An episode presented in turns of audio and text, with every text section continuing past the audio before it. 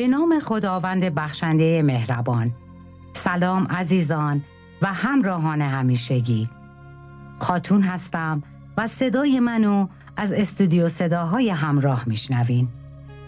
به خاطر این کرونا خیلی وقت بود که برنامه نداشتیم و به خاطر اینکه پروتکل های بهداشتی رو رعایت کنیم آقای لشکرشکن لطف کرده بودن و اینجا رو تعطیل کرده بودن.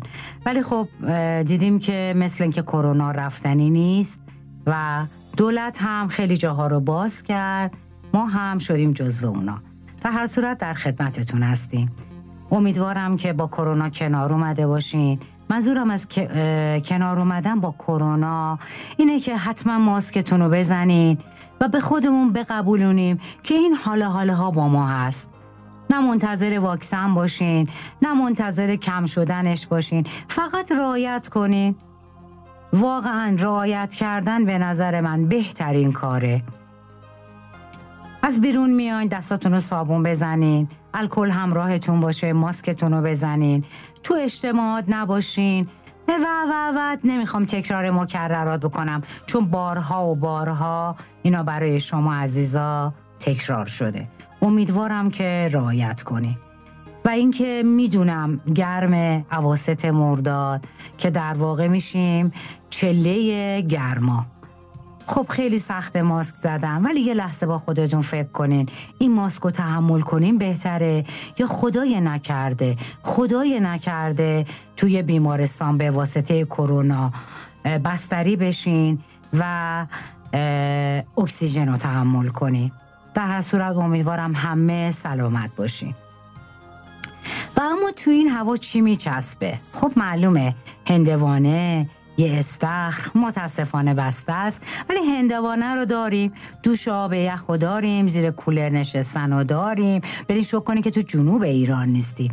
واویلاس از پنجا هم زده بالا و باور کنین کولرگازی ها انقدر خودشون کم میارن. یه وقتایی میان رو موب میشینن به صابخونه میگن قربونت. یه شربت هم بده ما خنکشیم دوباره بریم پشت بون. باور کنین خیلی سخته. قدر اینجا رو بدونین و یه هندوانه خنک بخورین. البته یادتون نره. حتما قبلش هندوانه رو بشورین. کرونا رو فراموش نکنین. شربت ها شربت های ایرانی داریم ما که واقعا عالی تر از صد تا شربته. منظورم این آب پرتقال و نمی‌دونم این و اون نیست نه. عرقیجات مخصوصا اگر چیزایی که تو خونه تهیه شده باشه. یعنی واقعا شما با یکم شکر یکم آب ببخشید آشپزی نیست ولی من اینو میگم که حتما درست کنین. و واقعا لذت ببرید از گرمازدگی جلوگیری می‌کنه و چند تا پر نعنا. اینا رو با هم بذاریم بجوشونین ببینین چه شربتی درست میشه. میشه شربت سکنجبین و واقعا عالیه. اصلا من کلا عاشق همه چیز ایران و ایرانیم. سربور مسلاش دیگه بگم عرقاش نمی‌دونم سنتامون رسم یعنی هر چی بگم کم گفتم. این همه چیز خوب و یک جا فقط میشه تو ایران پیدا کرد. واقعا خوشحالم که ایرانیم. خب شما می‌دونی و بازم خدمت رو عرض کردم که مدت ها بود برنامه نداشتیم و من بسیار خوشحالم که الان با شما در ارتباط هستم. خیلی خوشحالم که صدای منو میشنویم و خیلی خوشحال هستم که به گوش هستیم و برنامه رو باز هم دنبال می‌کنین. من امروز صبح با یکی از دوستانم که تو شماله صحبتی داشتم که می‌گفتم اونجا شما هواتون خنکه یا نه؟ می‌گفت بله خنکه. ولی درجه شرجی بیداد داره می‌کنه. خب می‌دونی که اون خنکی به درد نمی‌خوره و شرجی بودن هم یکی از موزلاته. پس جنوب ایران که گرم بود. شمال ایران هم که شرجی بود. پس بهتره که همین تو همین تهران خودمون گوهردشت خودمون که می‌دونین از تهران هم خنکتره بمونیم و و اگر کاری چیزی نداریم باز هم به خاطر کرونا از خونه بیرون نیاییم من فکر می‌کنم حالا که این تریبون دست منه در اینجا جا داره که من از کادر درمان تشکر کنم. یعنی یک لحظه که این ماسک رو می‌زنم تا برم و جایی برگردم واقعا قابل تحمل نیست. حالا ببینین اون کادر درمان مهربون ما ماسک دارن اون لباس های مخصوص دارن کلاه دارن عینک دارن. یعنی واقعا یه چیز خیلی کلافه کننده ولی ببینین اینا چقدر مهربونن چقدر تعهد دارن که میمونن. و از آدم ها نگهداری می‌کنن من خودم بل شخصه از همینجا دستشون رو میبوسم. برای سلامتیشون دعا کنیم خب عزیزان قبل از اینکه برنامه فصل دوم موج ایران باستان رو شروع کنیم یه مروری داشته باشیم به اینکه قبلا موج ایران باستان چطوری بود؟ ما یه داستانی رو برای شما می‌گفتیم و می‌گفتیم که این ریشه ضرب المثلش این بوده و این ضرب المثل اینه. تصمیم گرفته شد که از این به بعد یکم تغییر پیدا کنه برنامه. من بازی داستانی رو میگم. اون داستان هیچ ربطی به ضرب المثل نداره ولی جاهایی در این داستان هستش که ما یاد ضرب المثل میافتیم. این هم یه جورشه و اینکه من امروز این داستان رو براتون تعریف می‌کنم. چون با ما همراه بودین همیشه کاملا متوجه میشین که منظور من چیه و به این مدل ایران باستان هم حتما که عادت می‌کنین.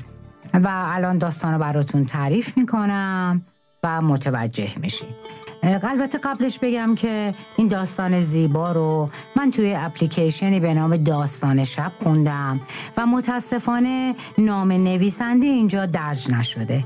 در هر صورت می‌تونین شما ها اگر می‌دونین که نویسنده این کار کی بوده با ما در ارتباط باشین و نام این داستانو برای نام نویسنده این داستانو برای ما بنویسید. خب بهتره که یه موسیقی گوش نواز با هم گوش بدیم و بریم برای شنیدن داستان.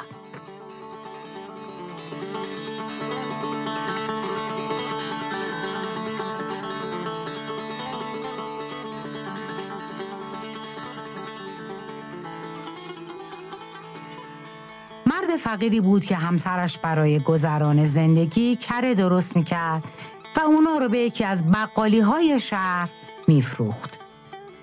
زن کره ها رو به صورت گلوله های یک کیلویی درست می‌کرد و مردم اونا رو به بقالی می‌برد و مایحتاجشون رو می‌خرید. یه روز مرد بقال به اندازه کرا شک کرد و تصمیم گرفت که اونا رو وزن کنه وقتی که اونا رو وزن کرد متوجه شد که هر کره 900 گرم وزن داره و از دست مرد فقیر عصبانی شد.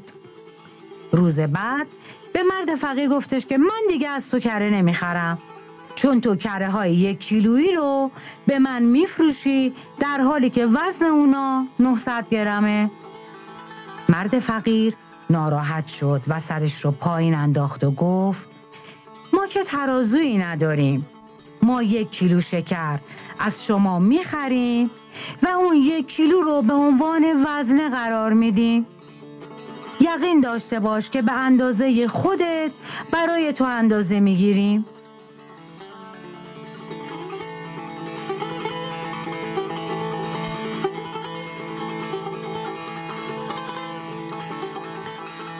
و اینجاست که این ضرب المثل زیبای ایرانی خودنمایی می‌کنه.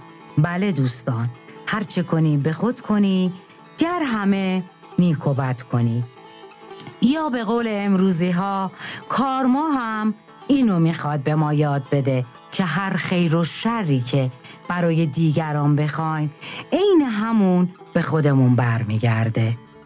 خب من فکر نمی کنم دیگه جایی برای توضیح مونده باشه.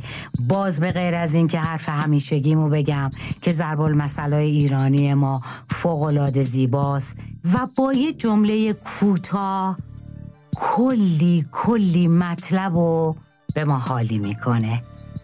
خب عزیزان روز خوبی رو باهاتون داشتم. بعد از مدت ها خوشحالم که با تو استودیو نشستم و تا داستانی و ضرب المثلی دیگه براتون از خدای مهربون سلامتی جسم و روحتون رو خواستارم حال دلتون خوش.